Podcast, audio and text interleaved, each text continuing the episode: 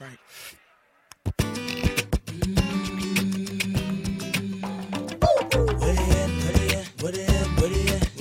In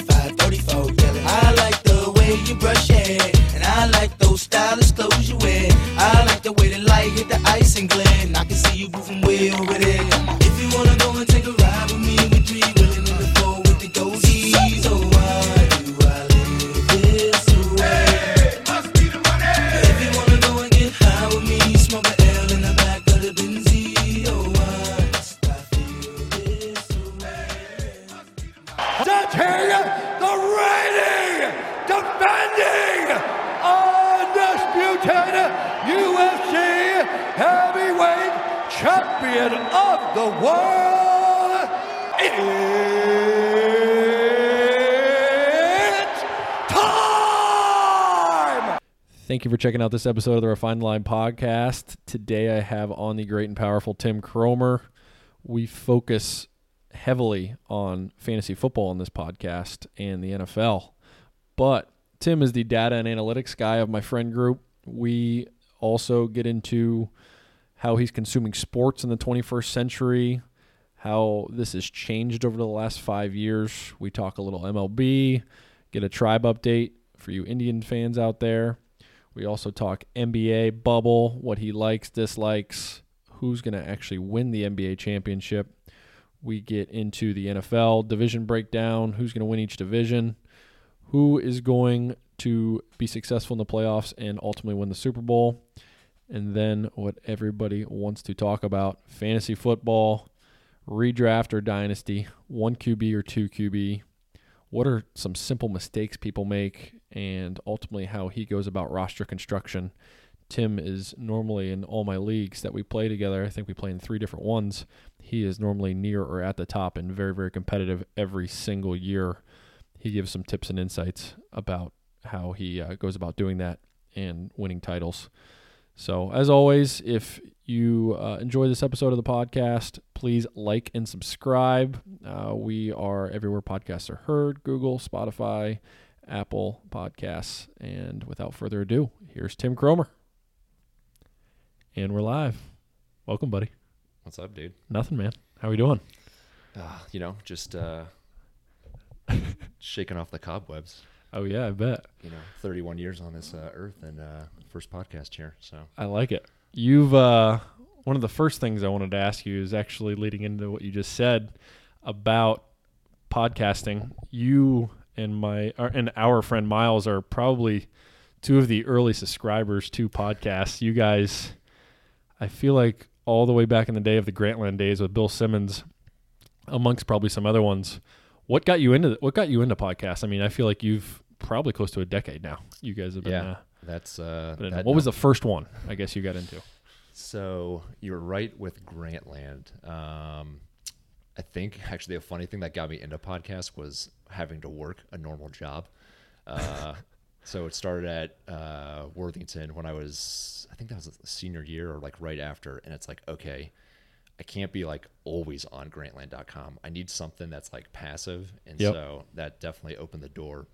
Um, I want to say I can't remember if he had cousin Sal on at that point, but obviously, you know, the consistent. I was uh, so late on cousin Sal, by the way. Oh, he's incredible. He's awesome. Yeah. Um, I'd say the consistent, like, just source, the reliability of, like, yeah, with, you know, talking about him and Sal, it's like, all right, Monday morning, I know on my way into work, I have, like, something I can rely on. I can, you know, vent and, uh, you know, get the outside opinion of how the Browns just fucked up the day before. So that was that was a that was a comforting feeling going into work that I really didn't want to do for a place that I really didn't want to be at. So and you kind of got used to them. I, for me, when I started listening, I think Rogan really got me into it, uh, but I was really late. I didn't get into it pr- till about three, four years ago. Um, but for me, it was kind of like I, I like radio. I like Sirius XM a lot, but for me, it's kind of just all the same in a way. Like it's I don't know how to say it, but it, it basically kind of got dull, and a lot of the podcasting information that I was I feel like listening into, you could absorb it for longer than that 15 minutes and then oh we got to go to a commercial break type thing. I could go for two hours of a topic i was really into or a guest i was really into. And i uh, i really kind of it, it really instead of a lot of people actually shaping the narrative at least with rogan he lets you kind of you know he, he puts the information out there and then you as the guest can kind of absorb it how you want to which i liked and you know guys like Bill Simmons and others that have gotten really really big into it. I feel like have uh, really kind of embraced that and taken that out on their own. yeah, So- I'd say yeah, Bill and then uh, uh, Zach Lowe. Um, Lowe post. he he is like by far my favorite. Like I was just talking uh, with our friend T Bay uh, about because he's got like 50 podcasts queued up uh, every day. And Does I'm, he? I'm I'm almost the same way, especially now during quarantine. Um, but Zach Lowe is like the one guy that no matter how many I have queued up, he's always going to the top. For that reason, like like Rogan, of just like okay, I know that he's just gonna give me everything to both sides of this, whatever it's transaction, a playoff series, whatever it might be. He's always gonna give you all the info, and yeah, he'll he's a little uh, he's he's very dry humor, but uh, he's he's a good good entertainer, despite the fact that he is just like so like data and you know he watches a lot of film he's he's so driven in terms of providing you the information not just trying to tell you a story but he also tells you a story along the way so kind of what you were saying Well, that kind of feeds in. I like the Lowe Post too. I like his podcast. He was on Grantland too back in the day. yeah but I feel like that kind of feeds into your personality too, because you are your family um, is very analytical, and you like data and you know absorbing it, and then kind of you know whatever the answer is, the answer is. But you like actually studying it, graphs, all the above. Um, shout out to joe shout out to Joe. My first question for you actually was going to be a joke, and why are you never satisfied? And this kind of goes into that, but um, but that's cool. So would you you would say Grantland, um, Lowe, all the, all those guys were kind of the first guys that really got you into podcasts back in the day. Tho- Cousin th- Sal? that was so that was when i was here in columbus then moving up to cleveland i remember the basketball jones they're now no dunks and they Uh-huh. were the starters for nba tv for a while they were still in canada at that point and it was something that joe sent me just randomly out of the blue and they did theirs daily and they were so fucking funny because they were on the score.com which i think was like maybe it was like a subsidiary of like bleacher report or something along those lines where it's like Okay. we really don't care what you do. Just don't like you know drop any bombs. Like just just be yourself. And so they were just so fucking funny. And it was like it was only audio driven. And they they catered their entire No video, just audio. nope just just audio up front and they had like everything set up for just podcasting and it was so like raw and so funny they're still really funny now but Sure. they're they're older they they have a lot more to lose than they did The wow factor is gone. yeah Yeah. yeah, exactly I get what you mean. I feel, and it's really cool because podcasting has really, the last ten years, obviously taken off. I think middle two thousands there was some kind of like I don't know. I wonder what the first podcast ever was that was created. I don't know the name of it. I've kind of done my own little research on it, but um, I know Rogan was just kind of he obviously has the most popular podcast in the world, I believe, but he took it to a whole nother level. I think when he started in about two thousand nine. But I think they started coming around maybe 04, 05, very slowly. Yeah, And then actually, I was gonna say it might be Howard Stern might have been really early, and Carolla. I know they both do. Obviously, the radio is what that drives Yeah. it, but I know they were really early on podcast too. So that might have been. That's cool. like I mean, anything Stern touches, Carolla too, but Yeah. Stern especially. That guy is just made of gold Mhm. at this point. Yeah. He, uh, I mean, what's he making? A buck fifty mil a year, something like that. I mean, just insane. It, so much money, you don't even. It doesn't even matter to talk. Yeah. unbelievable to talk. Exactly. And he says things that everybody wants to say. That's the funny thing about how much money he's made. So, uh, speaking of Cleveland, though, MLB, you've been uh, locked in. I know the Indians started a little slower. This has kind of been a weird year for baseball. I wanted to kind of get your take. We'll start here, but I want to get your take kind of on sports in general. Have you been consuming it the same way you always have? I know you were you, uh, you were obviously in law school, much of the last four years, just finished up, and this has kind of been a weird year in that you actually have some time to breathe. You know what I mean? So you get to kind of get back into the dance a little bit. You don't have to do homework all night or the next morning wake up, um, you know, for class or go to work, obviously, and pair that in. But uh, how do you view the sports world right now? Have you been consuming NBA, MLB? You know, NFL's coming up. Where where do you kind of stand? Um, well, I feel really weird because like everything is on my phone. Which like if you would have told me that, I mean, they- ev- everyone Yeah. said that like five years ago. Like, oh yeah, you're just gonna be. They're just gearing up for put all this money into apps. Like, you know, don't forget the broadcast, but like really, it's just what's on your phone. And I'm like, that's bullshit. Like, no one's ever gonna do that. And then here, I thought that too. Same here way. I am, like the exact same way, where it's just like. Uh, well, one, I'll you know borrow mom's login on Fox Sports app Yep. and stream the stream the Indians from my phone, like because we we don't have a- anything like cable related, so I'm just Yep. pulling everything off my phone or bootleg sites. It's like okay, well, well that, that's real different. And then uh, NBA, like there's if you follow the right like crowd, so to speak, if you know the Zach Lowe's, uh, Nate Duncan does a daily podcast. Like if you're in that, if you fall enough of that inner circle, you can basically like watch the game just by having Twitter up because there Yep. there's the instant um, Updates. replays, updates, like oh so and so like limped to the locker room. And NFL's been doing that for a while, but like I feel like NBA like really leaned into that, especially during quarantine. So it's funny. My my average night is really stream the Indians and watch that, and then be on my phone and just like follow not really play by play, but pretty damn close for basketball. And if uh, the game gets close enough, or it's a one of those like can't miss matchups, I'll I'll throw that up on the TV as well. So, Nice. And you and our other friend Bush are the two biggest. I feel like I don't know biggest, but most committed uh, Indians fans that I know, without question. That was me, so don't Oh, worry yeah. about it. I was gonna say that's down. Nope, you're good. And uh, I I love how you both you you especially though are always locked into the Indians games if they're on. I know we only get 60 of them this year, but It helps. I, I bet. And uh, it's just two months worth. But you guys, no matter what, four or five, six days a week, always have the game on. It doesn't matter what's really happening. Oh happening. yeah, and yeah, having that that group chat of of Bush, like, oh shit, like the Indians are on. I totally like blanked on that. Like, I'll Yep. get the random like Carlos Santana I know. guitar or whatever. Yeah, I love or that too, yeah. Fuck Borowski or whoever it is I love pitching, that or you'll too. be ribbing us, and it's like, oh shit, yeah, the Indians are on. I got to go tune in. So, um, so That yeah, the Reds uh, bullpen are always Yeah. fan favorites here Yeah. at 600. that they are. Um, so you said right now you're you, you are locked in, but you're consuming it more on your phone more than anything. oh yeah, for sure. I can relate to that too because I feel like five years ago I was like, "There's no way." Like you got to have cable. You got to have. I mean, there's no way you can just stream.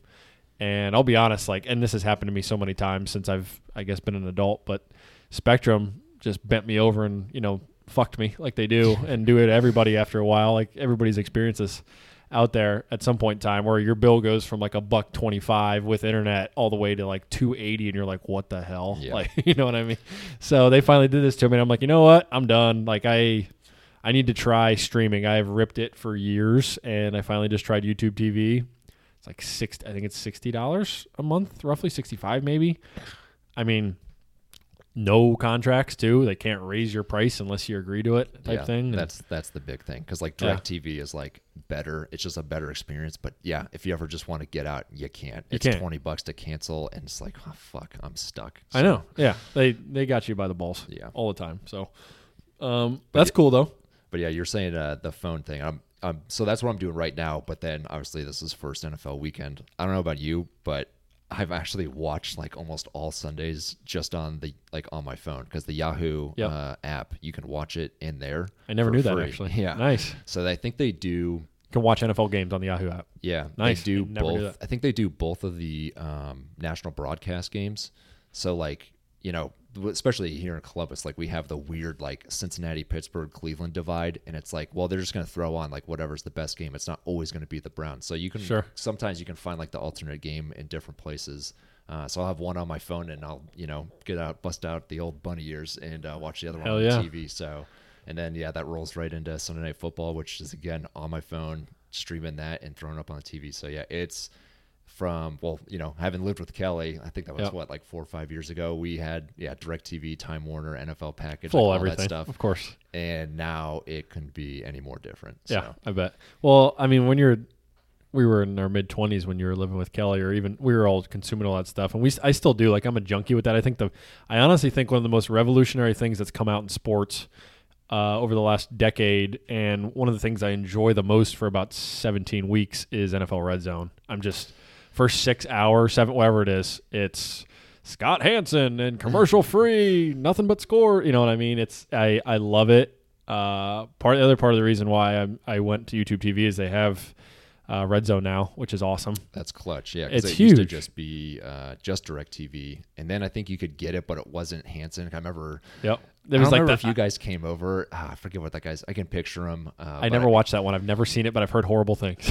but yeah, it was so funny because you guys were talking about how much you loved Hanson. I'm pretty sure I asked if you guys wanted to come over one Sunday, and you guys knew that I didn't have DirecTV anymore. and like, yeah, no thanks, because we're not watching not Hanson. It's yeah, like, we gotta not gotta happening. gotta have Scott. He's Yeah. uh he's a namesake at this point. But without question, uh, Red Zone has become extremely revolutionary in terms of the watch. I'm really interested in terms of the NFL, and this is all sports, but especially NFL. Baseball would be huge too with this. Is I think one thing that college football really nails and does right is every single game you can watch now. It Doesn't matter if it's the Pac-12. You know, they're all over the. Uh, I mean, there's tons of channels, obviously, but if you have cable or now if you have you know YouTube TV, you can watch every single game. It doesn't matter if it's Washington State versus BYU or whatever. It's you can watch it all. And I think the one thing the NFL has really kind of come to grips with the last couple years, just based on stuff that I've read, but also you know growing up with it the last 31 years, um, both of us, is all we can watch is the local game. Uh, unless you know now you have red zone, you can watch the scores. But if you have 14 and 1 Baltimore Ravens versus the 14 and 1 Los Angeles Rams, we don't get that game if it's a one o'clock game unless um, Fox wants to actually show that or CBS wants to show that. We don't get any say in that. So I think one thing the NFL might start doing in the next couple of years, I think the actual uh, it's not red zone. What's the package they have with DirecTV? This ticket Uh, Sunday Yep. ticket, yeah. that runs through like 2022 or That's your boy, 2023. Jon Taffer. You It know Taffer. I know. I do need to. But uh, I think once that actually comes to fruition, I think they're going to start showing every single game because they realize how the demand for it. I think 25 years ago, they still thought it was pretty much a regional. Yeah, it's product, weird because like they have that kind of set up with uh with March Madness of like you know the the sister companies they have what the four or five channels that play every single game. It's like okay, like Yep. I get that like you know it's CBS and it's Fox, but like okay, you guys own a boatload of other channels. Just put it on that. You would have people watching all the time. And what makes the NFL so popular right now? What What do you think is the one thing? Well, gambling for sure and fantasy. Fantasy and com- gambling. combine them, yeah. without question. And I would even say right now, fantasy is kind of the leading factor because everybody it's one of those things that's like market Madness that all any Joe Blow does. You could be uh, just a general guy who doesn't care about sports, and you're likely going to do a fantasy league. Yeah, you can be grandma. Exactly. fantasy now. Yeah. Exactly. Especially because again, everyone's on your phone, and that's I think yeah that like seamless transition. And again, I just sound like all the people that like pumped that like into our veins like five years ago, and like no, that's bullshit. But it's so true. Of I just know. like no, I can go from my fantasy team to the game back to like injury updates in like two clicks, and I like won't miss a beat. So, without question. Uh, and I think fantasy, but the betting too. I think that's a large part. Fantasy has led into why Goodell has gotten a lot softer on it. I would say Adam Silver's embraced it, the betting aspect Oh, of yeah. sports, without question. I actually saw today that the Colorado Buffaloes are the first school in college to actually be sponsored or being, I think it's sponsored by a uh, betting website. I think it was FanDuel. So just today I read. that's a smart move. I Very agree. Smart. Oh, move. Oh, there's there's so much money to be made with it. Instead of thinking that kids are going to fix games and all this and that, it's you know there's so you can make so much money well, as yeah, a school. I was gonna say that, and So. you're you're now ahead of the curve because, like, yeah, you're gonna have to put additional resources to compliance and whatever nature that's gonna like, you know, however that's gonna take shape. But like, you are you are gonna be the ones to kind of feel your way through like that first version. And when it comes to the second version, you're good to go. You have all like a lot of that stuff's already in place. You've already like done the stress test on that Yep. like they're they're going to be re- they're going to be ahead of the curve. And then yeah, it's just another revenue source. You get better facilities. It's just like you know, it just keeps it's a snowball effect. So Remember Al Harrington, gets NBA, buckets. NBA legend. Oh, yeah. still strokes. I think it was the three on three. He's still balling like last year. But Al Harrington, this is a perfect kind of uh, example into what I'm talking about. Is he actually got very much into medical marijuana like three years ago, and I think he bought like 25 stores or something like that for like 15 million dollars. And I read an article on him about six months ago, and he's worth like 500 million now Yeah. and growing. Like he's he's like I'll I'll probably sell it when it's about a billion. I'm like okay, you just I don't even the amount of money you've made with those things because they're just money printers. There's so many people that are uh, into them, and I think he has them out in California or something like that, and he's just raking in money. So, Yeah. but what I'm trying to say is the first mover advantage, like with Colorado, um, and the medical marijuana, you're just y- the amount of uh, alpha revenue, whatever you want to call it, is uh, kind of limitless. So, but uh, I want to talk to you. So we're going to talk a lot today about um, fantasy football. But before we do, I want to pick your brain a little bit on. Uh, so MLB first. The Indians, what? I, last time I saw, I think they were 19 and 12. Or, or how are they doing now? 25 and 15, I think. Maybe Okay. 26 and 15. You guys were pretty uh, pretty upset with them to start. Have they been obviously doing a much better? What's what's the what's the deal been on the tribe? They were hitting like a bunch of, to quote my brother, A ball players. they were just, they they were trash to start off the season. Uh, luckily, Franmil Reyes, uh, 26 and 15, sorry, tied for first with the White Sox. There you go. Uh, Franmil Reyes, I don't know if you know who that is. Don't know Fran Reyes. He's I'm uh, so tuned out with baseball. Yeah, you know I- that. I, Yeah. hear you. Yep. But he is a gigantic man. Uh, basically, like the Indians' version of Judge. Okay. He's like 6'5", like 250. Mashes. easily. He's humongous, yeah. And uh, they got him last year, and he did okay. But this year, he's like really come around, especially in the last, like, you know, 21 days or whatever it is. So Does he, Joe love him like he loves Albert Belle? uh, there's there's no such thing as love like Albert Belle. Um, but yeah, so Franny's good. Uh, Francisco Lindor's obviously still like one of the best. What are they going to do with Lindor? Because is his contract after next year, right? after next year. Yeah, which sucks because like you lose, you know, this this year you're thinking it's 60 160 games. games, Yeah. or you get to trade him at July 31st, and you're Mm-hmm. like, okay, well, the team acquiring will, you know, want to pay a decent amount for the end of what would have been a real 2020 season, and now that's the whole 2020 season. It's like no one's trading the farm for No. 30 games of Lindor. So, uh, so yeah, going into next year. if they get the You, they have to move them. yeah, they do. think. They do because they don't have the capital. Yeah, I mean- unfortunately, it's the worst part about baseball with some of these guys. Yeah, they. I was mean, gonna Manny say Machado. That's why I don't even want. Yeah, Yeah, you're not on our uh, our Indians fan fan chat only. Bush is uh, he gets left out of that one, unfortunately. Maybe we should bring him in, but yeah, we're on a, a just an Indian centric one. And holy crap, the the amount of Dolan bashing because of the Lindor, just like everyone sees the writing on the wall, and despite like two years of warning, like nothing is happening to get you know ahead of it or Yeah. change course of direction. It's like, all right, well. We already can't afford him. We knew that like literally after like year two of him on the team. Yeah, And uh, so yeah, I I I think they'll probably trade him if they get a Mookie Betts type haul where they they don't have a bad contract to give up like Pierce uh, Price, excuse me. But uh, you know, if they get top line talent like Verdugo and someone else like that back, like I guess I see it, but God, it just it's sucks. it's such a no-win situation though for Dolan because the devil's advocate to that is, look, I have this stud. How often do the Indians get an everyday player like that? I mean, they, they Indians have had actually had quite a few great players. I would say the last twenty years, but I mean, Lindor has got to be the best everyday player maybe since Manny. I don't know. Give me another name. Um, yeah, not yeah on on what their actual career Yeah, uh, yeah. path was. Career. I would say it would have been Grady, but obviously we all know what happened. Yeah, that that so. that happened. All right, But um, yeah, RIP for sure. Uh, it's it's a delicate balance because my point is is like the Indians are 25 and 15. There's only 20 games left in the season. What if they go and win a title? Then it was all worth it. You could get lose them for nothing. You win a championship. Uh, what's the last Indians title? 48. 48. Yeah, I mean, they, there's no way you could not say that's worth it. You could lose him for nothing. He could walk after 2021, and you won a title. I mean, heck, that's why we play, right? Yeah, I mean that's the the LeBron thing of like, all right, well, you gave us the one, and we're gonna bend over backwards, do everything you can to keep him. And at the end of the day, when he's just like looks around, is like, this ain't working. You know what? that sucks to hear, but at the same time, yeah, it was fucking worth it. Are you kidding Uh, me? absolutely. And I feel like most Clevelanders now and just general Cavs fans, we're in Columbus, obviously, uh, feel that way.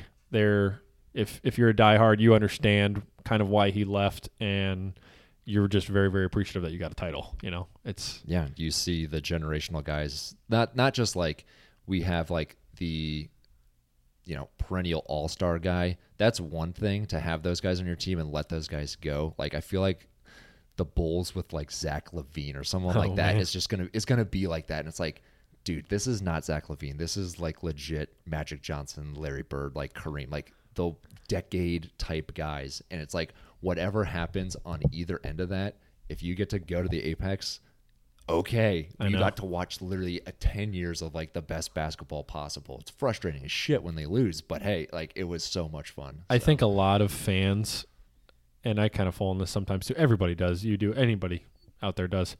Uh, we fall into this kind of um, mental game where we want our team to build a dynasty and always be improving.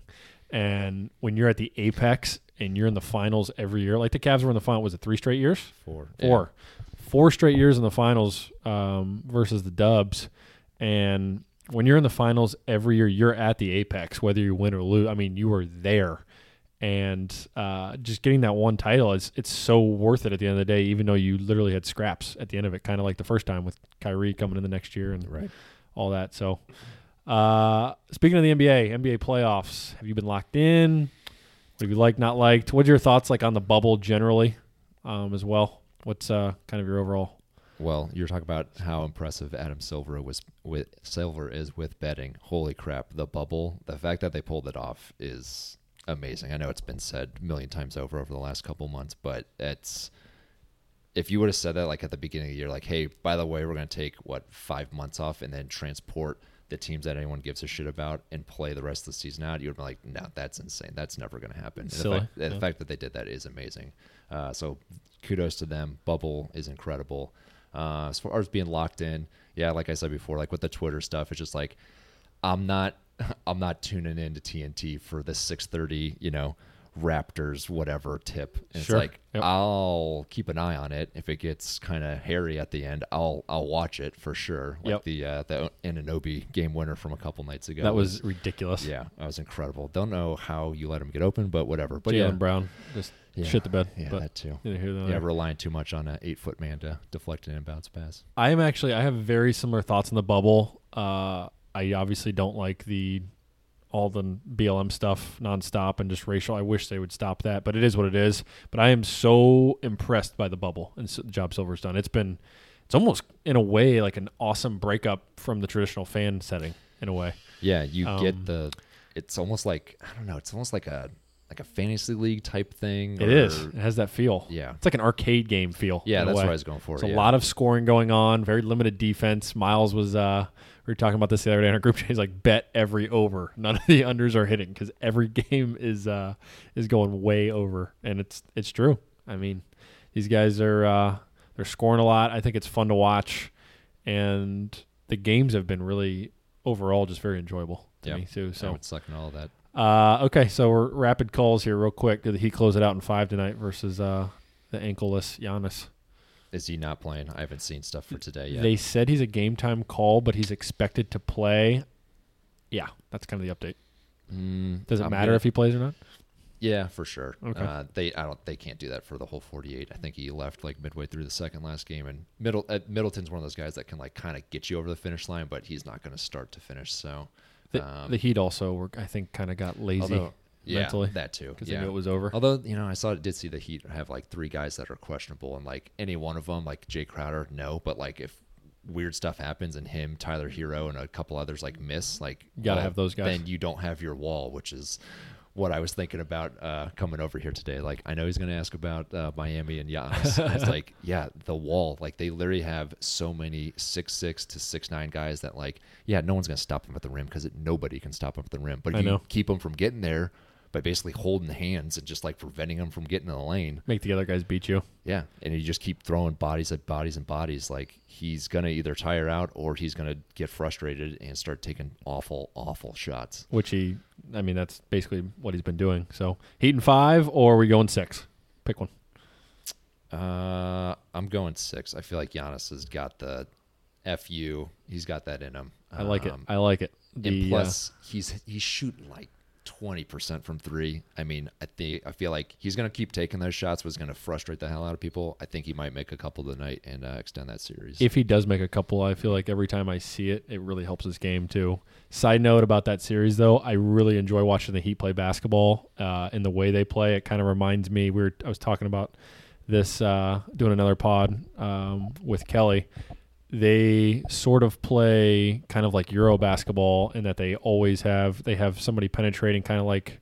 Um, uh, or kind of like it, it's you know Butler or somebody is kind of penetrating the lane and then dishing for three a lot of ways, but the guys are very fast. They're all very, very good shooters, and they play like an open blend, and it's really kind of fun to watch. Yeah, and you have Bam to unlock the offense and the defense too. Um, exactly. Yeah, I feel like they're they're like the much more fun version of what the Rockets like could be in terms of just like, all right, everyone can score, everyone can shoot, and you have like the one guy, maybe two, that are just like, I'm going to run this at the point. Whereas, like obviously, the Heat do it Bam in a is so much, much too. more entertaining way, and then you know, but they still have they both have those primary, secondary creators, and then a bunch of guys that can just like, like the Eric Gordons of the world. You know, they the Heat have like six of them. It feels like They do.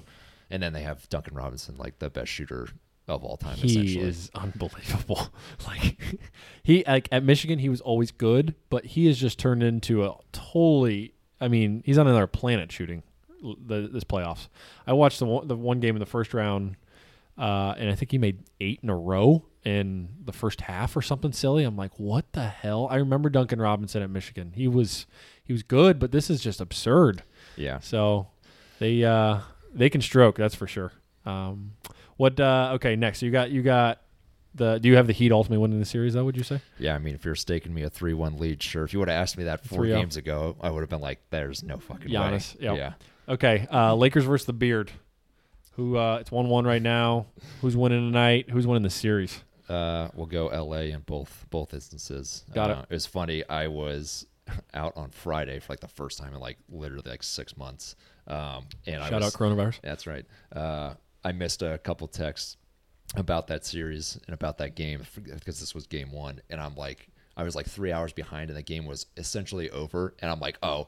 The Rockets have no chance. Like they have no one to guard LeBron and AD, and then of course you're just like looking at the box. We're like, uh, hey, Holy they're down. crap. Like you know they're gonna lose. So that was a that was a little bit of an eye opener, but I, I I'm still sticking with it. No one can guard anyone in that series because like the best like four players on either side or on both teams like they have no one to match up. Like no one can guard James Harden, but Yep. then no one can guard LeBron or AD. So Yep. it's like I'll I'll take LeBron and AD. Somehow they're the better shooting combo Mm-hmm. between them versus uh, Westbrook and Harden. But uh, I think right now, like LeBron is obviously still amazing, but I actually think the Lakers have two of the three best players in the league that are playing. Like I still think Durant, you know, we'll see how he is once he comes back, but I think I really think Anthony Davis next to Kawhi Leonard are the two best players in the world right now, and I think LeBron is like right there too. But I think AD is not, not that it matters because LeBron is every bit one night better than AD, and AD is better than another night. But Anthony Davis is so unbelievable right now; it's ridiculous to watch. Well, yeah, especially going up against like God bless You PJ guard him. Tucker, but Ugh. That's that's the best. Like no, like he's just gonna toy with him and his eventually. his defense too is so good. I mean, thou shall not enter thy lane. He is unbelievable.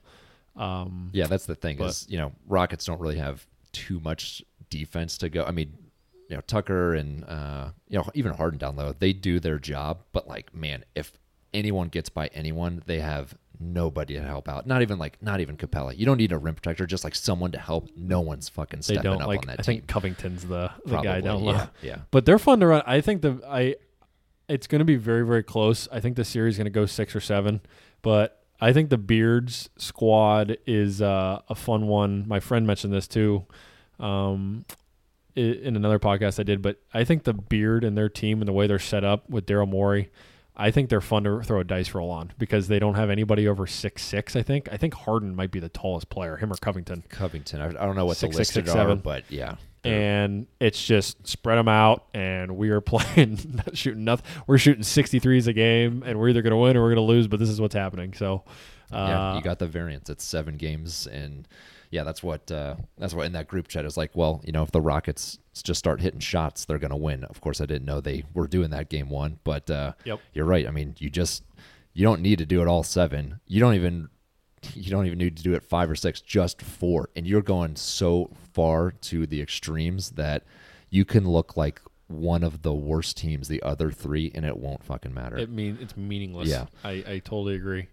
Uh, Nuggets Clips. Who uh, who we like? Uh, I think Clippers up two one now. That's correct. Yeah. Uh, yeah. Because of what you just said, Kawhi is just Unbelievable. he looks like Billy Madison in the scene where he plays basketball and uh-huh. then dodgeball when he goes ape shit. Like he just I love that scene. he it's hard to describe like the way he just moves. He's just so committed to just oh, you think you guys are scoring and you think you're going to stop like the, they had like that 12-2 run last night in like a blink of an eye and he wasn't involved in every play but you just like feel him on the court no matter where he went and that He- was so fucking impressive. He reminds me of Jordan. He they're both six six six. I think Kawhi might be an inch taller. I think six six six. But when he plays, you can you you like you said, you feel him on the court. Uh, even just watching him, you're like, holy cow! Imagine playing against him. Oh yeah, well you can. It's- yeah, even if this guy takes him to the corner, it's like okay, well we're just not going to score on that half of the floor. And it's like yeah, the Nuggets are they're good, but like they don't have. And Murray's been unreal, Unreal. and Jokic is incredible. I but it's also Jokic, just too. like you can just sense like someone literally like crapping their pants because they're within ten feet of Kawhi and they just don't want to have the ball, pass the ball. They don't want anything to do with it. And Yep. like if you can tilt the defense to half the side of the floor and leave him alone, it's just it's over. So. It is. I uh I I've been on record saying this the last few weeks, but I oh, basically all year I think the Clippers are the best team, um, top to bottom. I think they have the best player. If I was picking one, it's Kawhi right now.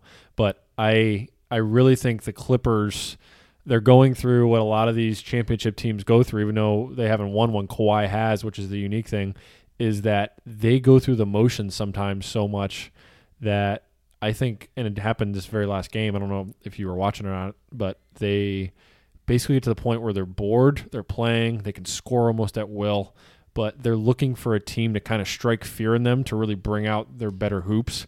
And that's what happened in the last game. I think the Nuggets were up like seven points or something like that with five, six minutes to go, and then they just went bang, and Yeah. it was over. They had no chance. The Nuggets did. Yeah, it reminds Um, me of some of the LeBron like test out series of like you know the Pacers on the Heat for all those years, yep. and then while Pacers again on the Cavs. It feels like they'd always run into like one series like oh man they like they really got to try it. and like it reminds me of the Heat back in the day because they Wade. they go They through that they go through that and it's just like oh right when like shit gets really difficult they've kind of you know artificially put themselves through that which like is probably nerve wracking as hell when they're you know only like tied one to Yeah. one but it's going to pay such big dividends down the road um, so Yep. yeah I'm I'm with you on that I I think I'd like to see Harrell get better I know he had the I don't know if he if they actually said he tested positive I know he missed a lot He had of that. it He had that thing with his grandma. I don't know if he hurt himself or had and tested then- positive. Yeah, I with, think, uh, then I think he got hurt too. But I know he's still rounded into form, so I think that would be that would be big for him. But yeah, I mean they're just so versatile. With, um, I mean they can go all defense or almost all offense, especially when Harrell's clicking. So Yep, I, I completely agree there. Clips clips clips are nasty. I uh, I think uh, I, I think everybody wants to see Los Angeles versus Los Angeles too uh, in the Western Conference Finals. So who I uh, was gonna say shout out to to the Nuggets though. I wish this was next year. I wish Michael Porter Jr. had one more year of just like, oh right, this is your what the- boy Bull Bull. yeah, shout out to Joe for that one too. Uh, well, yeah, talk about his bubble uh, experience. Denver's was- loaded in terms of just depth. yeah, They yeah. uh, they have I- a great dynasty team. Yeah, I feel they would be. They are. Um, I would feel like if uh, if Porter Jr. this wasn't his first experience, like you know, first round is one thing, but yeah, to go up against Kawhi, Paul George, like all those guys, I think uh, I think next year if they can really count on him, like Yep. that team is going to take a leap and they're going to be really good. He had a monster dunk last night too. That Oh my was, God, Did yeah. you see that? Yeah, it was insane. How cool that was. But I, I agree. I think Porter Jr.'s. I mean, his you know horizon, his peak is just beginning. He's not even close to his peak. Sorry, his you know stardom is just beginning. He has top twenty five player in the league written all over him, in my opinion, in the next uh, couple years. So, uh, Dinos Raptors versus C's. Uh, I believe the Celtics just won. They're up three two now. Uh, last game you mentioned the uh, the dagger three pointer in uh, game three that would have put the Celtics up 3-0 if they covered it, but they didn't. So two one. Now it's three two Celtics. What uh, what do we see from this series? Who wins the night too? Um, we'll go. Well, Ibaka might not be playing. It, it's kind of smokescreen. I saw that, I saw yeah, the thing was that uh, apparently anyone who does anything to an ankle wears a boot. So it's like okay, literally he could have like a fracture, or he could just like kind of roll his ankle, but you can't tell Be the fine, difference. yep. So, um, so I think if if Ibaka is like truly out, it's not like the most important piece, but it is a piece on a team that doesn't have Kawhi anymore. So everything that you take around the edges away from them, uh, I I don't really see them being able to make up for it. So I'll I'll go Boston tonight. Got it. Close Mountain Six. I would say Ibaka's a great mention because I was I wasn't even thinking that, but I completely agree. Whenever I watch the Raptors, Marc Gasol has had a fantastic career. He's been a great player in the NBA. I think he was a defensive player of the year one year. Uh, Memphis was always in it with him and Conley in terms of the playoffs and Western Conference. But whenever I watch them, I'm like, Marc Gasol is so over the hill now, and I don't understand how Ibaka doesn't play 35 minutes a night. Ibaka still gets like mid to high 20s, but end of the game, like Marc Gasol's in and, and Ibaka's not. I'm like, how is Ibaka not in the game? Yeah, He swats. He plays such good defense. He shoots threes well. I, ju- I don't understand how Gasol has been playing. yeah, especially against that team because it's usually You need the athleticism. yeah, it's Theis or Robert Williams, and like Theis is going to be more active on the perimeter, and Robert Williams can just like jump out of the gym. So you'd Crazy think athlete, you'd think yeah. it'd be Ibaka, um, but yeah, the the the Celtics just stress the hell out of any conventional lineup because of all their wings. I know, So- and they don't even have uh, Hayward Gordon right Hayward, now. Yeah, it still is. so- It, not that it doesn't matter, but uh, they're yeah, their one through four is so fun to watch. I completely agree. I mean, yeah, just Tatum is on another level now as well. Who's uh okay? So with all this said, you, are you going? You said Celtics closing out. Yep. So you have the Lakers advancing. You have the Clippers advancing. Yep. You have the Celtics advancing, and you also mentioned the Heat advancing. Who uh who we have in the uh, NBA Finals? And who's winning? So I know I just said the Celtics are going to win tonight. I feel like whoever wins that series is going to come out uh, come out of the East. Yep. Um, I do love, like you said, we love Miami. I just I was looking at what they've been able to do in the playoffs. I'm like, Jimmy Butler is so good, and they've been shooting so well. I just Got to calm down, is what you mean? yeah, there's just something about my mind. earth. It's like I I mean he shoots like barely 30% from 3 and he's hitting like 40%. It's like, yeah, that uh, that's going to catch up eventually. So I'm, I'm thinking C's Raptors winner will be the East and uh, out of the West this is going to kill me uh, to not pick LeBron, but I'll go I'll go Clippers. I think that's the smart pick. Uh, that's, I mean, they're the Clippers are the favorite. They're, I, I looked a few days ago. I haven't looked the last couple days, but the Clippers I think were plus two hundred. Lakers were plus three hundred um, to come out. I know before the uh, the series started, the deer, the Bucks were uh, I think like four or five to one, but they're obviously no, they're not even close now. So I think that's the smart play. The Clippers, the Los Angeles Battle of Los Angeles should be pretty good in my opinion. I uh, I just it's hard to go against the best player in the series, who I think is Kawhi now, and he reminds me, like I said, of Jordan, and he reminds me of Heat LeBron when he was just at his apex. He just totally dominates the floor Yeah. at this point in time. Yeah, I just So- don't see no one's going to be able to guard him and George. Like LeBron Uh-uh. can, and LeBron can't guard him the whole game anyways. Like there's a reason why superstars guard each other for Fourth quarter. maybe 20 minutes at most, like half the game at most. But really, yeah, it just comes down to the fourth. Like if you And he's expect, 35. He's not. yeah, he's not a young man. LeBron anymore. to be in front of Kawhi uh, the whole game.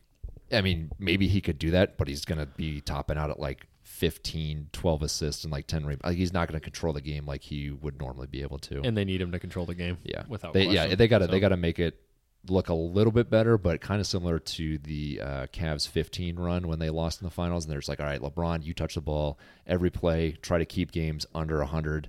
And yeah, you get high variance. LeBron could touching the ball every every play, and honestly, like catching his breath on offense, even though he's the one driving the offense. Like they need like everything to break right for them to come out, uh, in my opinion. I agree. I was telling a couple of my other friends this. I actually, I was like, I actually think this is the worst LeBron James roster he's ever played with, minus Anthony Davis. They That are was- awful. I forgot my notepad. I, I Yeah. wrote down some thoughts, but that was that was my Lakers note. Was Awful. like this feels like we're watching those four Cavs teams, Yeah. maybe even the first LeBron one of just like, okay, you know who the top two guys are, and then there is like Garbage. nothing. Garbage. You got zombie Danny Green, Rondo can't shoot. I Like, mean, Alex Caruso plays 20 to 25 minutes. yeah, I thought having Delly on the floor Holy for 20 cow. minutes was bad back in 15, like 16. Like this is He won them. Was it game two? I think it was. That was. Yeah. I mean, Delly try. But uh, yeah, I mean the roster is just garbage too. And when you're older like that, you need much younger players, in my opinion, to really kind of mask you aging. And I actually think the Clippers have that. They're just they're top to bottom. They're so well built uh, this year. So so you got Clippers versus Celtics. Who's uh who's the champion? That's gonna be. I think that's gonna be actually a pretty good series if that if turns out that to be. happens, I was gonna say because just what's gonna you know trip up the Lakers is not gonna trip up the Celtics, especially if they have a, a healthy Gordon by that time. Like it's I'm not counting on him to be even a top four player for him, I wouldn't either. but if you have An additional wing that can score for 15 20 minutes to get in front of LeBron then yeah so I'll uh Well, you won't you won't have LeBron, right? You would have him. You have the Clippers. or sorry said- yeah yeah yep, yeah so you'd have another guy like that so um yeah I but then again who is the best player like it's It- without still- question, it's Kawhi. still in Kawhi. my opinion. And you'd say that. as much as Tatum's been making strides on defense, like you know, adding up offense defense between those two in an, in that matchup, like Kawhi comes out ahead on both sides of the ball. So I, yeah, I don't see anyone really being able to stop him. You know what that series kind of reminds me of? Just popped in my head out of nowhere. It kind of reminds me of the 2011 uh, Heat versus the Oklahoma City Thunder when Re- Westbrook, Harden, and KD were still babies. They were, I mean, what were they? 22, 23. I think, Very young. uh, yeah, KD would have been year four or five. So yeah, twenty three. I think was their oldest player. Yeah. Well, among among those guys. Yeah. Harden was even, I think he was a year younger, obviously, than them. And I think Westbrook was the same age, but they were still, they were now turning into superstars, but they were still in their, you know, so young. And they hadn't, they hadn't, I think there, there's such a hill to climb. The only person that I haven't really seen climb that hill, he's just been there in a sense, uh, is Kawhi. And he's just always, they lost that first title to the Heat in the finals, obviously, but he was not really, he was good, but he wasn't like a, he's still very, very young. Probably 20, 21. And after that, though, he's just been incredible. But I think you have to experience some form of like big loss on a big, big stage where the Celtics, they, I feel like the one year, two or three years ago, for first year with Tatum, they kind of um, overachieved. And then they obviously had the Ky- Kyrie year where they were just terrible last year, not good at all. And then, um, you know, him and Jaylen Brown, I think Jaylen Brown's a year older than him, but is it 22, 23, same age?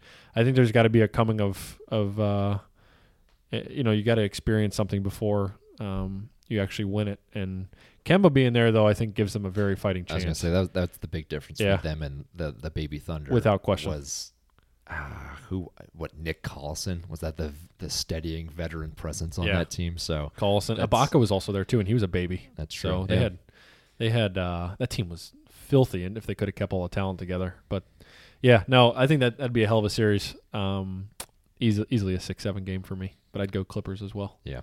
So, uh, all right, now moving into what I really, really want to talk about today.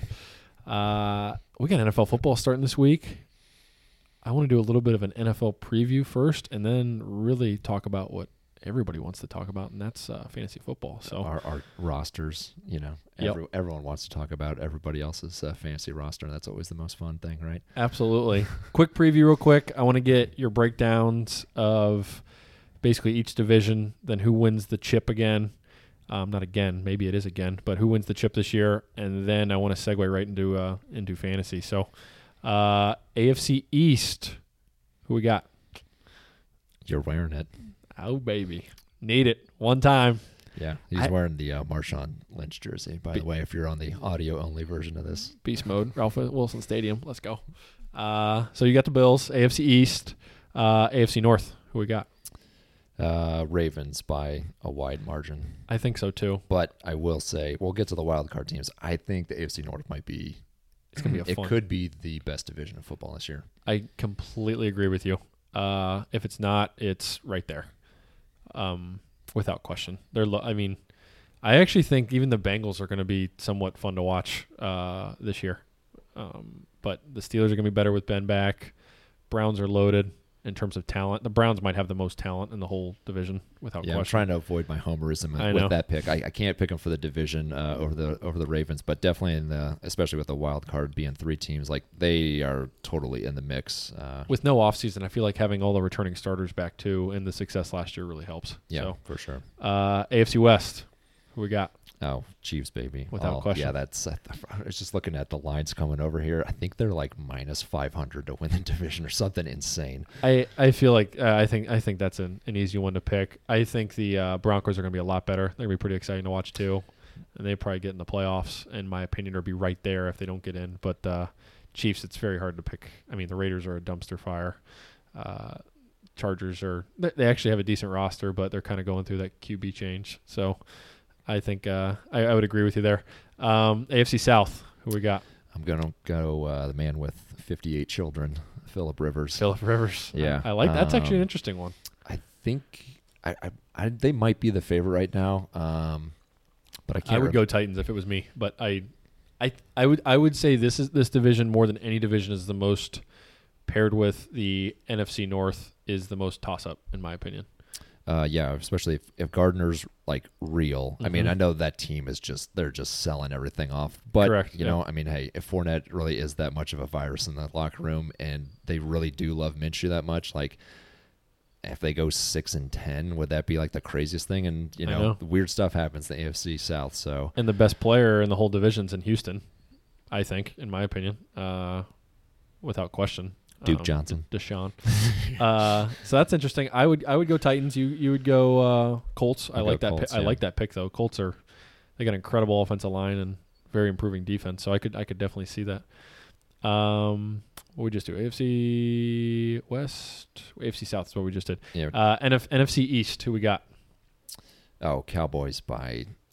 Uh, Offense gonna be almost, nasty. almost as much as the Chiefs in the AFC West. The Cowboys win the East. You think so? They're uh, Yeah. they're loaded on on offense. They really are. Yeah, I mean their their two bottom feeders are are pretty rough in that division, uh, and then Horrible. Philly, they have plenty of talent, but Reagor going down, I think, was a big loss. yeah, you should be should be. I thought, saw just something pop up of uh, potentially week two already, but yeah, it's just weird that like already you're relying on like old man uh, DeSean. Yep. You're hoping you get something out of Alshon because you didn't cut him. What's going on with him? I feel like nobody's expecting anything from him this year. Uh, I think it's the Lisfranc again. Um, Okay.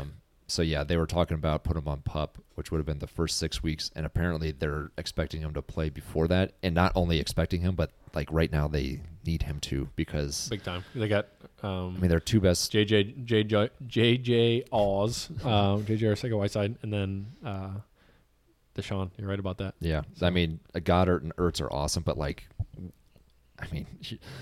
You're gonna have like one of the better offenses with your two tight ends being the number one and two targets. Like I love that for fantasy purposes, but for real football, I don't think that's gonna that's really gonna work out too well. I do too. I'm I'm similar on you. I think it's hard to pick against the boys.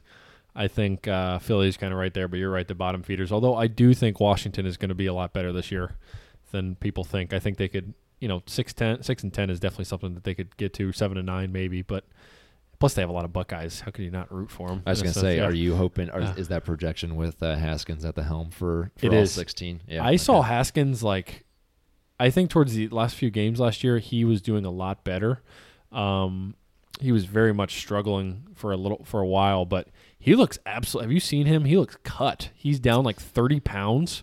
It looks like he's been doing like endless uh, hit workouts um, with Tim McGraw down in the south or whatever the hell he's been doing. He looks incredible shape. Uh, absolutely cut up compared to when he was at Ohio State or his first year in the pros. He's a little So- doughboy, but He was. You get you get humbled real quick in the NFL. Yeah, Uh, it's kind of like going into high school when you're 14 and you're playing against 18 year olds, or going into college, and obviously in the, any any level you move into, it's like holy crap, I got to get my level. I got to get my shit together. Yeah. So, um, okay, so NFC East, NFC South. Who we Tom, like? Tom, terrific man. I can't. Such a good division. I can't. I can't quit it. The offense, especially now with Fournette, is just like They're gonna score 40 a game. Probably, 35, yeah. Um, and you know what? If they if they had their top two tight ends be their primary targets, I know they aren't. They're you know they're like the fifth and sixth options, but they could do that too. Like I just think have like the world is his oyster as far as the offense goes. Like they can run out every personnel set possible, and he's going to be smart enough to get everyone in the right position. Granted, he's going to lose his shit about a hundred times. Oh, yeah, for sure. This this season because he's got all the new teammates. For but, sure. Um, but yeah, I like like the Gronk steadying presence, the the safety blanket. I don't think he's going to have to be the thousand yard, ten touchdown No. guy for them to be a good offense like the Patriots needed him to be. Yeah, they just need him to be out there, just be a threat. Uh, He OJ blocks so well too. Yeah. He's 55 balls, 700 yards, seven touchdown type guy. Eight touch. He, it, it- it's crazy how the density and depth of the talent is on Tampa. Yeah. he could play till he's 50 with those guys. I mean, it's crazy the uh, the level of talent. But uh, I think for me, it's totally a coin flip between uh, them and the Saints. Ugh, I, I I ca I feel like I'm expecting at some point the Saints just have had so many good opportunities the last couple of years and haven't broken through. They might have a little lull, so I'm going to go Tampa as well.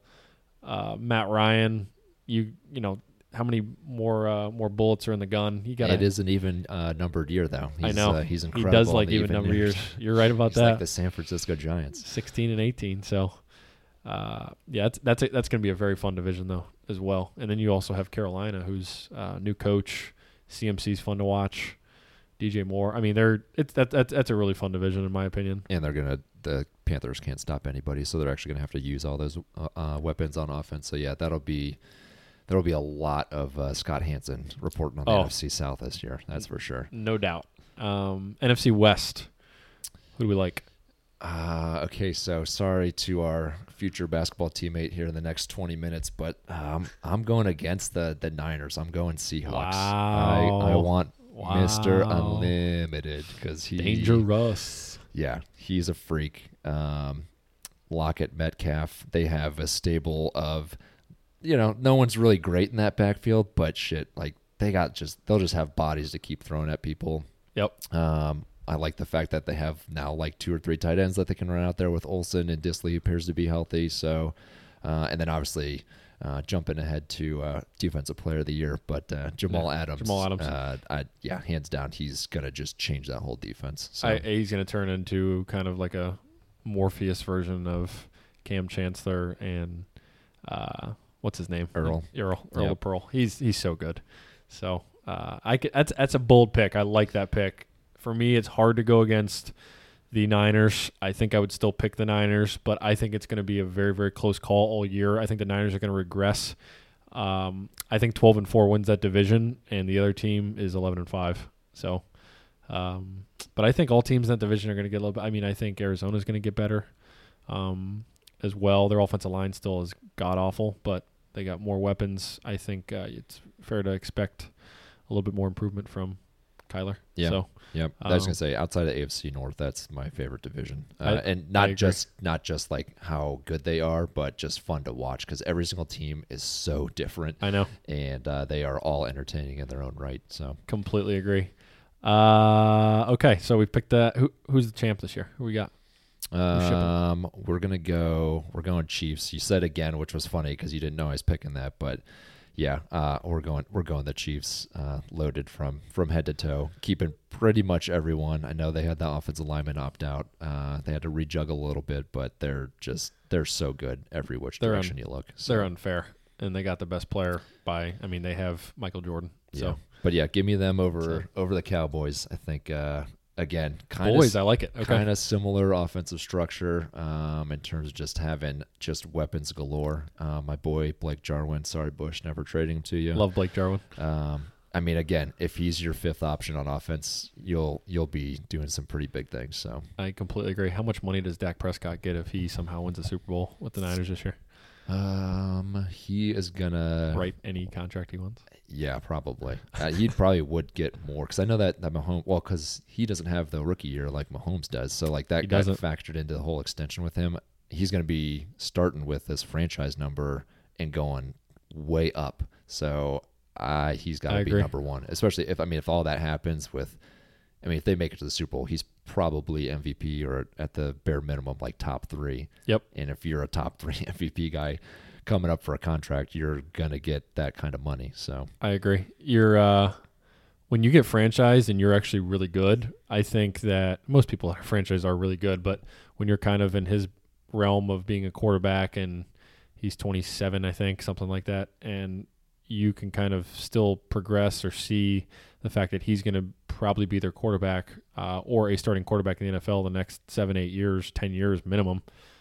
You can kind of get really fancy with your contracts because I think the next year it's like 38 and a half million is the franchise number and then the year after that it jumps to like 53 million. So you can the, the starting negotiating number after this year if he does win a Super Bowl or gets anywhere near that is that 53 million in my opinion. Like he might not get all of that, but he's going to get at least in the mid 40s kind of like Mahomes. Yeah, I think they'll they'll have to figure out what they're going to do with uh, the salary cap stuff. Just because I feel like it's going to be really hard to do that kind of like just groundbreaking deal with the uncertainty. But if they come to some agreement on how they're going to smooth the cap or you know artificially inflate it, whatever. As soon as they like figure that out, Dak's probably like the next thing to go. Uh, I agree. Whatever whatever that number's going to be based off of, he's going to get the, the top dollar. So Side note: I couldn't believe um, Mahomes actually signed that long of a deal because I think it's going to be like three or four years, and he's going to be like, "I'm underpaid." You know, this is ridiculous, type thing. Well, yeah, if just- not three, if not five. I mean, it's it's going to happen at some point throughout the duration of that contract. Yeah, I wonder what his holdout language is. I, I don't know what it is off the top of my head. I know the guarantees are like way early. Like I think the Chiefs have to basically commit like two years ahead of schedule, where most. NFL are like one or the year so of. it's like a hundred million every two years. yeah, but uh, but I mean, yeah, shit. If Mahomes just says I'm not showing up to camp today, like what are you gonna do? Yeah. You know, you have to rip it up and start all over again. So I'm completely with you. All right, fantasy football. I'm into, I'm on the Chiefs as well. I think it's tough to pick against them. I think I would pick them every single year the way they're constructed. Uh, we'll see though how that continues on. Uh, redraft or dynasty? Why? you know the answer to that without having to ask. Uh, yeah, it's dynasty all day, every day. Um, the one you get to know your owners way better than you do in redraft because you always have the the comings and goings on the redraft. I feel like you get your core like eight and a twelve team league, Yep. and then it's like, oh yeah, my like cousin's gonna join. It's like, who the fuck is this guy? Yep. Uh, so like, and and then you know like the two people that know each other, they're the only ones that are going to trade. And because it's like a new relationship every year, those trades just like don't happen. I think like the trading is in the relationship aspect of dynasty is what what makes it uh, just so much better. I uh, I completely agree. There's nothing like having a good dynasty team, in my opinion. Sorry, not dynasty team. I mean that too, but uh, nothing like having a good dynasty league uh, that's just active and people are you know shipping assets left and right. And there's a blockbuster every other week or every week, and it's just endless kind of drama in a sense. So well, yeah, that's the thing too is that you know redraft. You start one and six. You might not log back into that team just because you're like, well, fuck, I'm I'm toast. You're but, done. Yep. But with the keeper or dynasty aspect, you're like, all right, well, uh, I know one, I can play spoiler and keep you know somebody out of the playoffs, and two, well, I can do everything in my power to not be back in this position again next year and start shipping the farm. So, um, so yeah, I think that that definitely sets dynasty apart. What do you think? Because I am in complete agreement with you. I actually think I'm a good example of kind of the person, at least back in the day, where I was just a complete redraft player. And we started our first dynasty league. I think it was in 2009 at uh, our friend Moody's um, place over by uh, what was it? Magic, not Magic Mountain, Mount Tasia. That apartment over there Mhm. off of uh, 161 and um, Sawmill. Anyway, uh, I think I'm the perfect example of somebody who's a redraft player, and now I've finally kind of adopted into Dynasty. But what I really wanted to ask you is, why do you think most people uh, only do redraft? I think it's because I mean, or sorry, I think redraft's obviously been the namesake, but why do you think Dynasty is still kind of more of a niche? I would say maybe 10 to 20 percent of fantasy players still only do Dynasty. Why do you think more people don't embrace it um, at this point in time? Uh, I could see the the rookie class being like a daunting aspect of it. Sure. Um, also, the fact that if you're relatively new to it, I feel like a lot of people are really tentative that they're going to fuck it up. Oh, yeah. And you you can definitely do that. It's not impossible to get out of the hole, but you can't put yourself in a hole, and then you're you're kind of lighting money on fire for a couple years while you have to you know Without stock question. up the cupboard. Um, we've all kind of been in that situation. I feel like even Moody at this point. Uh, Without question. for the listeners, uh, we have a guy who's basically been in first place for 10 years straight. Yeah. Finally bottom out uh, thanks to some Antonio Brown uh, shenanigans yeah, last year. fantastic. So, We needed that. That was yeah, huge. For sure. Pumped some life back in the league. Uh, but yeah, I think I think that it's just that daunting challenge of you're committed to this team for however long you want to be in it. Um, so yeah, I think I feel like just the daily fantasy too. I, honestly, I'd put that number two even ahead of redraft, just because it is just so like I'll be paying attention for basically, you know, you do your research and you pick the team and you just go check Monday morning and it's like, all right, It you get that you Yeah. get that dopamine hit and you're like, all right, this is great or this fucking sucks and I'm out. And Yeah, no yep. strings attached. It's one week. So I feel like that's the happy medium and I feel like that's probably number two. So No, that's good. I I have for whatever the reason still not getting into daily fantasy. I know I would love it. I just have not done it for whatever the reason. I think a lot of the reason why I haven't done daily fantasy is one I have dynasty still, and I have I I, I just do one redraft for fun every year because I just got some friends that always need a guy, and I'm like, okay, I'll do it. But uh, I think part of the reason why I don't do redraft is I enjoy actually betting individual games. So I have so many different like little things going on. It's like okay, if I do another one, which eventually I'm going to do daily because I know I would love it. Uh, it's just I, you got to balance all these things. I was gonna say, So- especially once you get uh, Ohio, you know, legalizing all the way with sports gambling and like, because like DraftKings and FanDuel, they do sports betting as part of that Yep. whole, whole app experience. Like, you'd be, yeah, you'd have your gambling slice on one side of your phone, and then you'd have your daily on the other, and then you got your redraft and dynasty. Like, you'd be, you'd be set right there. So I- it's only a matter of time. I completely agree. It's coming for me, um, without question. uh, I wanted to ask you basically just some simple things on Dynasty. Um, how do you go about like constructing your roster? And I know it's kind of like a bland question, but um, what do you look for like in players? What do you think is a way for somebody that's just starting in Dynasty to really kind of be competitive? What are some early mistakes you made, and you think mistakes that a lot of people make? Um, Yeah. as well. Um, so definitely know the uh, the aging curve. You know, I mean, no player is always going to follow the aging curve, but there's some pretty general rules of thumb that you know certain positions peak at certain ages, and you know, you talked about mistakes you make. Uh, I still have horror, uh, you know, flashback nightmares of trading Julio Jones for uh, Ray Rice. And Oof, Ray Rice oof. was just coming off of running back, and I think player number one overall uh, that one season. And Julio was, he was obviously really good 23 because I would have never been able to get Ray Rice, but he was coming off of one of those like kind of injured seasons, and it's like, all right, I mean, I'm going to get the number one player in fantasy. And literally within a year and a half, Ray Rice, well, obviously other things got him out of the league, but he was already bad towards the end of that too. And it's like, okay, so rule number one, do not trade, uh, you know, transcendent uh, wide receiver talents for running backs that are not. Basically, you got to trade for one that's a rookie or second year. Otherwise, it's you're already kind of not behind the curve, but like you're never going to recapture what you think you're going to get, in my opinion, at least. So definitely lean wide receiver heavy. Um, you know, tight ends kind of follow that same uh, aging curve. Um, and then yeah, just don't don't pay for quarterbacks and be ready for your second and third string running backs to start popping up. So That's a good way to look at it. I think one of the big mistakes people make too is they have, uh, and this was when I finally started getting better at Dynasty um, and kind of coming into my own with it. One mistake I continually would make is I would have no presence of mind of where my team fit with the other 11 teams in the league. So, like you said, you know, I would say 99 times out of 100, I'm not making that trade for Julio Jones. But if I'm getting the number one player and it's Ray Rice, and Ray Rice gets me a title, that trade's a win. It doesn't matter what happened. Like I want to have Julio Jones the next eight nine years, but if I win a chip, that's that's a win.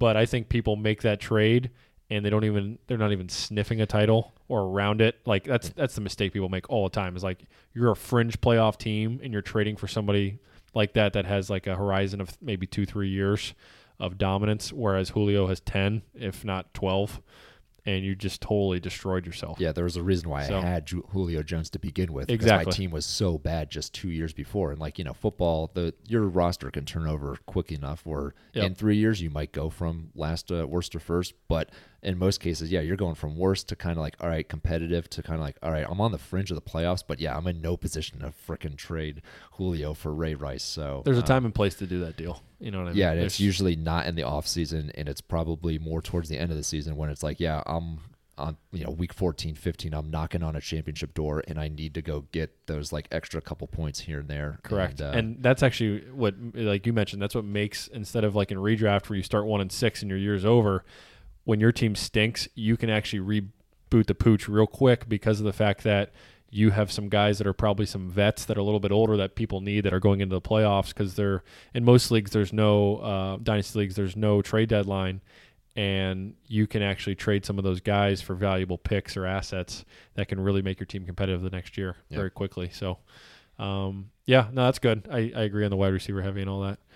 Um, uh, this say- is I was going to say one Yeah, other thing ahead. that Yeah. just popped in. Know the contracts too. Like no one knows the NFL, CBA, like back and forth. There's like two guys out there in the world that can do that. But Yep. at least be aware of like you know, this guy could get cut and they don't owe him anything. a dime. Yeah, I agree with that. and knowing those those kind of like those tea leaves like granted it still happened with todd Gurley just because the rams wanted him off the team that bad but like going in the offseason you're looking at like there's no chance he's gonna be on the rams because it's gonna cost him 20 million dollars so they, they bucked the trend on that but knowing those especially with you know mentioning the second third string uh, running backs knowing the starting running backs that have nothing or like a million dollars on the books they're just going to get thrown to the side, and those other guys, those younger guys on rookie contracts, are going to step up. So I think that's another big aspect as well. I I uh, I completely agree. That's that's a very uh, it's kind of like a I can almost write an almanac of um, or playbook for not almanac but playbook for uh, how to start a fantasy team here, a dynasty team, which is what I'm looking for. But uh, another thing I wanted to ask you because I do think you're very analytical, and I think this kind of plays out with uh, dynasty sports, especially uh, when it comes to value. I've always kind of looked at you as somebody who looks for value. How do you define it within dynasty? You know, you're building your roster. Everybody gets you know you get your uh, draft picks every year but how do you where do you um, where do you look for value? Like how do you how do you describe it in dynasty? I know it's kind of a very open-ended question but what uh, what has been you mentioned the julio jones trade that went against you but what has been one of your best value moves um, if you can recall one? And what what kind of is your i guess standard for that um, with Um, dynasty well, I was going to say, I, I usually like, especially trying to get rookie picks, I always try to stack them into my own team. Like, pretend like I have picks one through, and Moody's League it's 48. yep pretend I have all those picks. Where would they fall? Like if my roster was combined with all the rookie picks for a certain year, so that mm-hmm. way I know like, hey, if it's pick 103 and my second guy on the board is still up there, I already know like the the value of what I'd already be comfortable offering. So if a player falls, I'm ready to jump. Uh, granted, that didn't happen at all this year. Yep. Uh, everyone was pretty hell bent on making their selection like one through I think like 13 was pretty much already in the books before the draft started. So yep everybody knew what they Um, wanted then yeah, we tried to do that this year, but that that didn't work out too well. So I think, yeah, and it goes back to your knowing where your team is thing too. That has to do a lot with value because, I mean, you might have a player X that is valuable, but he might not be as valuable to you because you might be a contender, and it's like Blake Jarwin from like two years ago. Like you're not going to use him, so if you can get something for him, if it's trade Correct. for that Frank Gore, you know, week 16 spot start, that probably makes sense when you're 14 and 1 but when you're 1 and 14 you're giving up Blake Jarwin for Frank Gore that's that's you're going the wrong direction there so. I'm going through that right now. I have in uh, two leagues. I have in SMSH Spencer Mooney Superflex uh, or SMSF, excuse me. Uh, I am going through that with Julio and my other league, Arch City. Um, I have Julio Jones, but I have arguably the two the best team in both leagues. Julio's 31 years old. If my team was probably you know third or fourth best or even fifth best, Julio Jones is not on my team. I'm moving him right but it's very very hard to let go of him because I still think he's going to be a top five wide receiver this year. So it's like a very del- delicate balance too. But if my team starts like two and four, Julio's moved. be Like ready to pivot and it- it's Exactly. not even 2 and 4 you could be you know you could be the first place team and lose in the first round Exactly. Shit, ship him in this in the championship it's going to be you know it Exactly. sucks to trade him to a team that's going to win that could have been the team that just beat you but Yep. if you get value out of that then yeah go for it so that's what that's what that's why that's why I love Dynasty too. Is you could there's so many layers to every single transaction have Uh, heartbreak and then just boom you ship Julio. like in Spencer Mooney Superflex last year. Uh, great great league name by the way. I did not come up with that, but. uh that last year, going into last year, I looked at my roster and I told Moody, I was like, I am disgusted by this team. Like, I have no chance of winning. I don't understand. Like, I just like out of all my leagues, this is my worst roster. And then out of nowhere, in the span of three months, I just somehow transformed it into like a winning team. Um, I got Tyreek from Bush for peanuts. I think I traded a 20, 20 first round pick for Tyreek Hill, which probably was a backup running back or Ye- six. exactly who he traded like immediately after. Yep. Um, I, and then I got George Kittle for p- peanuts from Miles. I forget what that was even about. But yeah, I mean, well, you're It's looking just- at yeah.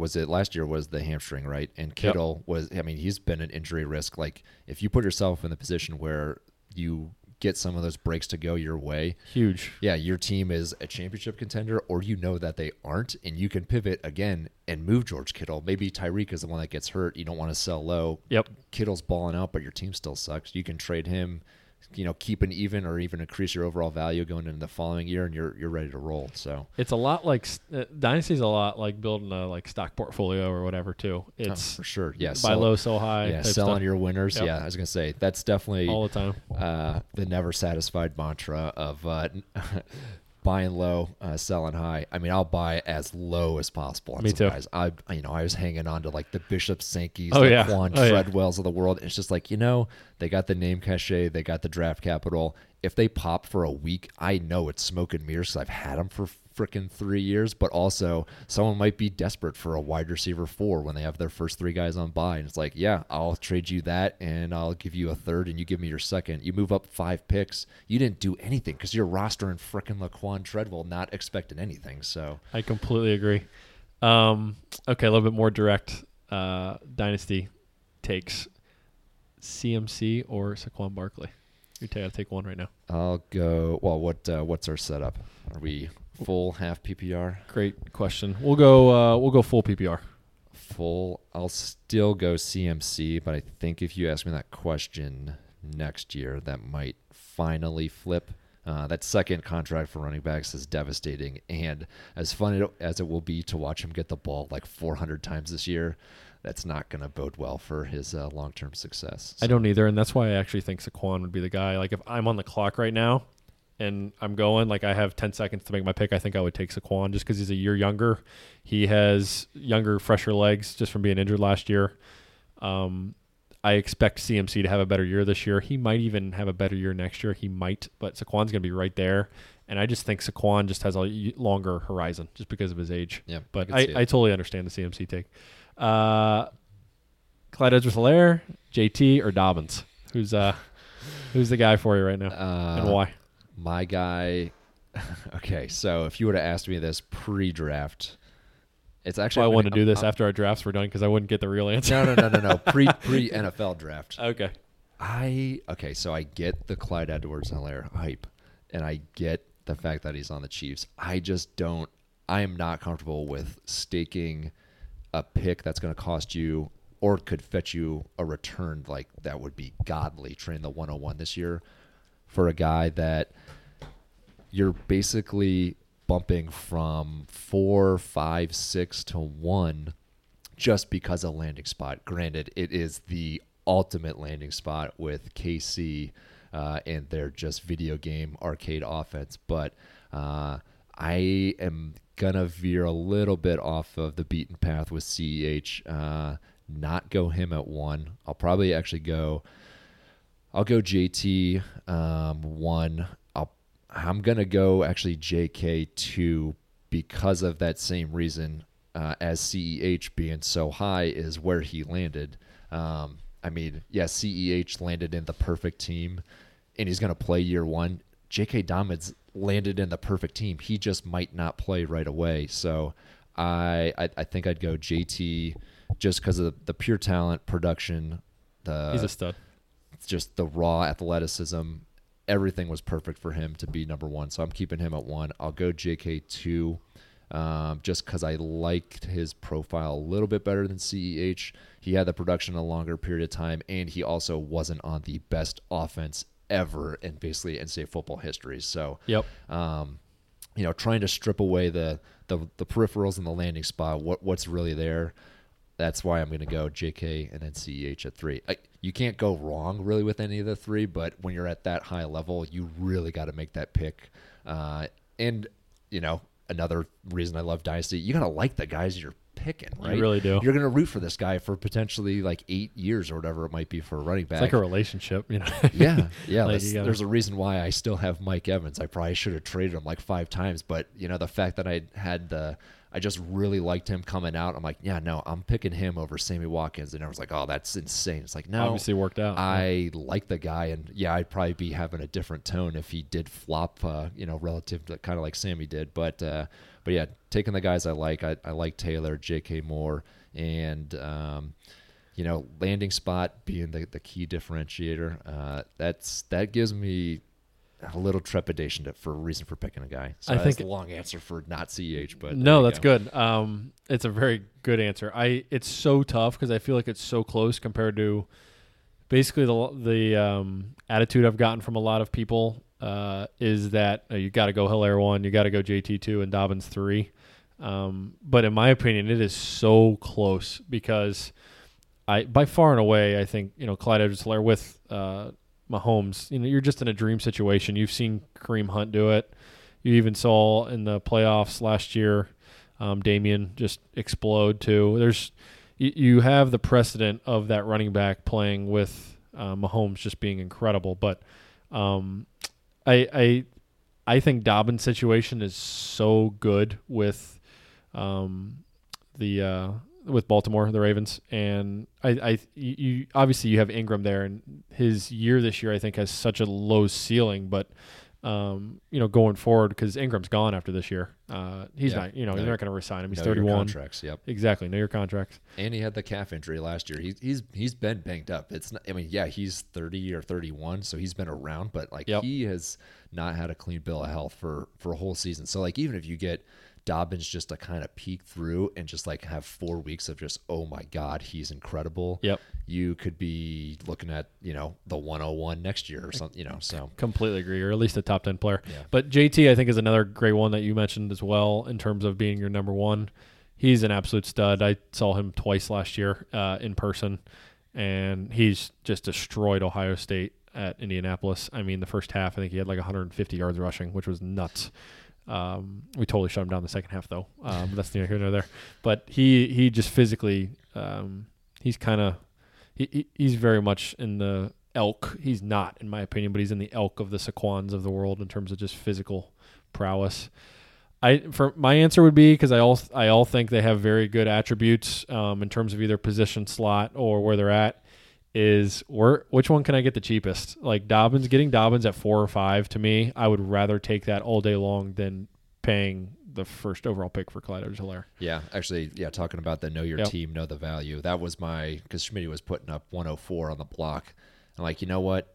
If this is Dobbins, and I think I should have him at two or one, Yep. and I'm gonna get him at four. Uh, that basically just saved like a first round pick to move up from like you know Correct. theoretically moving up from four to two probably cost you pick ten Pick the 10. following year. Yep.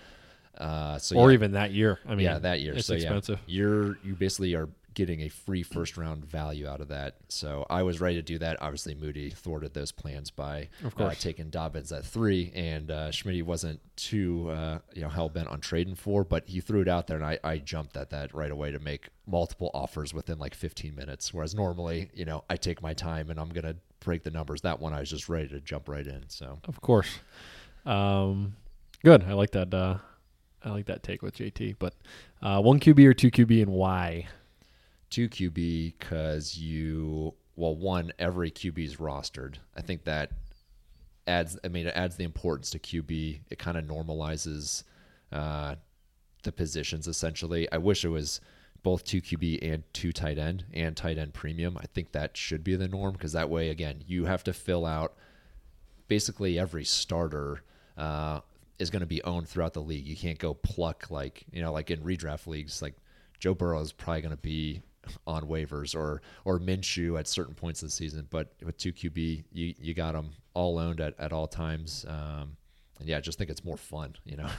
I completely agree. And if you have 12 teams in the league, uh, the challenge a lot of times is there's only 32 starting spots in the NFL.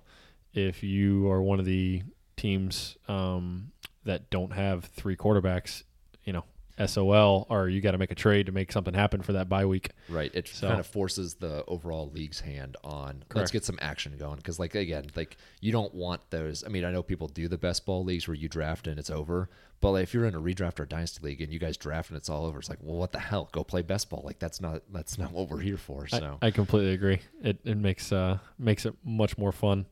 Um, last one I got for you uh, on Fantasy Dynasty. What? Who is your most underrated player or sleeper in 2020? Um, you've had no time to prepare for this at all, so I'm giving you a little bit of filibuster to think about it while I'm talking. But who do you think this year has a chance of being pretty special that people aren't talking about?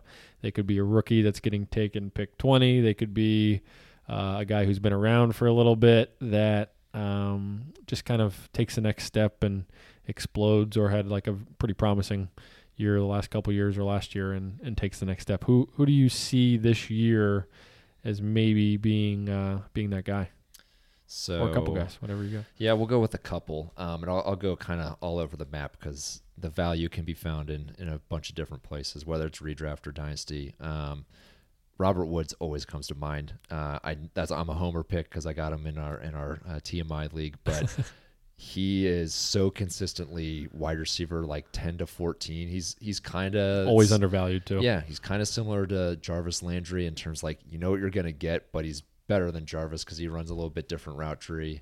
Um, and he was just he sc- what he scored like four or six touchdowns last year.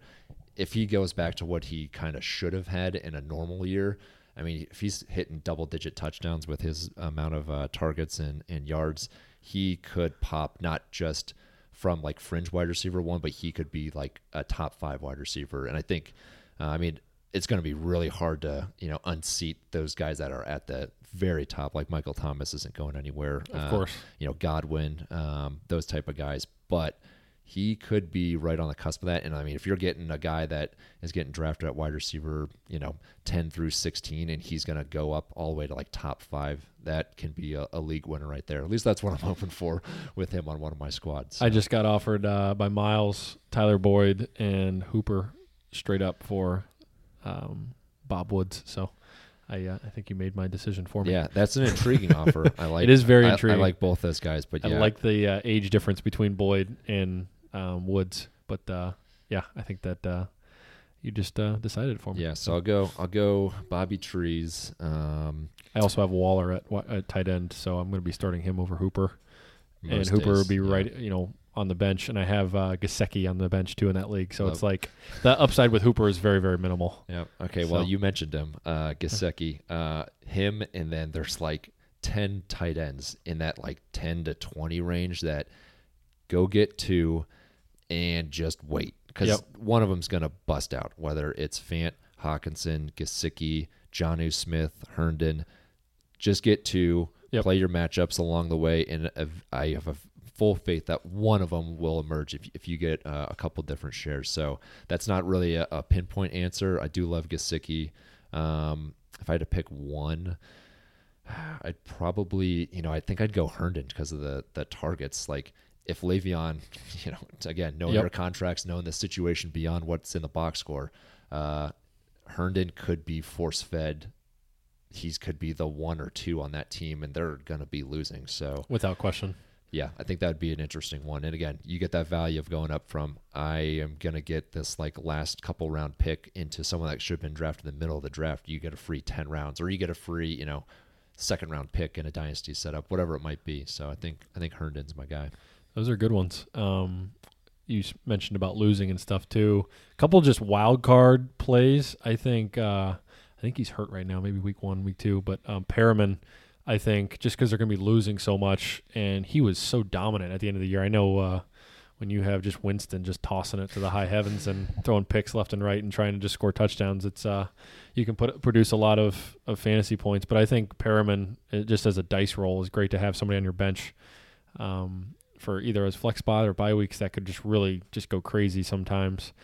And then I think honestly, pick your wide receiver on uh, the Jaguars with uh, Minshew. I think they're going to be losing so much, in my opinion, that those guys are just going to. It could be you could see a situation with uh, DJ um, Chark, kind of like uh, um, A Rob back with Yep, that was back in the day. Chark was on, Um, on my on my list, uh, and then I think uh, for a better offense, more refined, I'd I'd go Thielen too. I think with Diggs' exit, um, Jefferson coming in, they have pieces everywhere you look, but he is so far and above everyone else that's catching the ball that. Even though again it's a limited offense in terms of how many times they're going to throw the game, they still. I mean, it's, it's 2020. You're going to have to throw the ball. And Completely agree. He is like not just one. He is so far above and beyond. He might as well be one, two, and three for that team, in my opinion. So, I completely agree. That's a good take. so I think I think Thielen could be another kind of similar to Trees, where like no one's forgetting about him. He's not falling off the draft board as a league. But again, if you get someone in that wide receiver two range that goes into a top half of wide receiver one, yep, then you're probably going to win. Your, you're not going to win your league. You're going to be in a, in a position to win though, for sure. you'll be you'll be competing Yep. um, for the chip. But uh, that's all I got, man. Anything else? Uh, was gonna say, to say? Um, Houston. Someone has to catch the ball for them. I have no idea. That's a great point. Which one of the three it's gonna be? I hope to God it's not uh, Randall Cobb, but it could be. Um, Yep. I don't think it'll be the running backs. Uh, so it comes down to Fuller and Cooks. I'm a Cooks homer, have been forever, but Fuller is so tantalizing. if he can stay healthy this year, I think Fuller could have one of those just outlier special years. But he never is able to stay healthy. Exactly. So, but if he could, I mean, you could, I could easily see him, you know, 80, 1300 and 8, 9. I mean, he scores way more. He he just has the ability when he is healthy and he's played with um, Watson for the last what, 4 years now that it's, you know, that's the one thing between him and Cooks that is that he has the familiarity with Watson. right. So, Yeah, that was the thing with with those other picks of you know Chark, Yep. uh, Thielen, and Robert Woods. Like they didn't really change too much year No. over year, so you have that consistency there, and all their positions only got better because of the touches that went out the door with Diggs, Fournette, and then Cooks leaving the Rams. So. Yeah, I think if you kind of read the tea leaves on on where those uh, touches are going to get sprinkled throughout, I think those are those are three guys you got to look at. I completely agree. Well, thanks, man. I appreciate you coming on. Yeah, no problem. Time to go play some hoops. Yeah, let's go ball on some on some people. Appreciate it, brother. Hope to have you on again soon. Yeah, for sure. We out. Peace. Thank you for checking out this episode of the Refine the Line podcast. If you enjoyed this podcast, please like and subscribe or leave a comment. We really appreciate all the support. Thank you.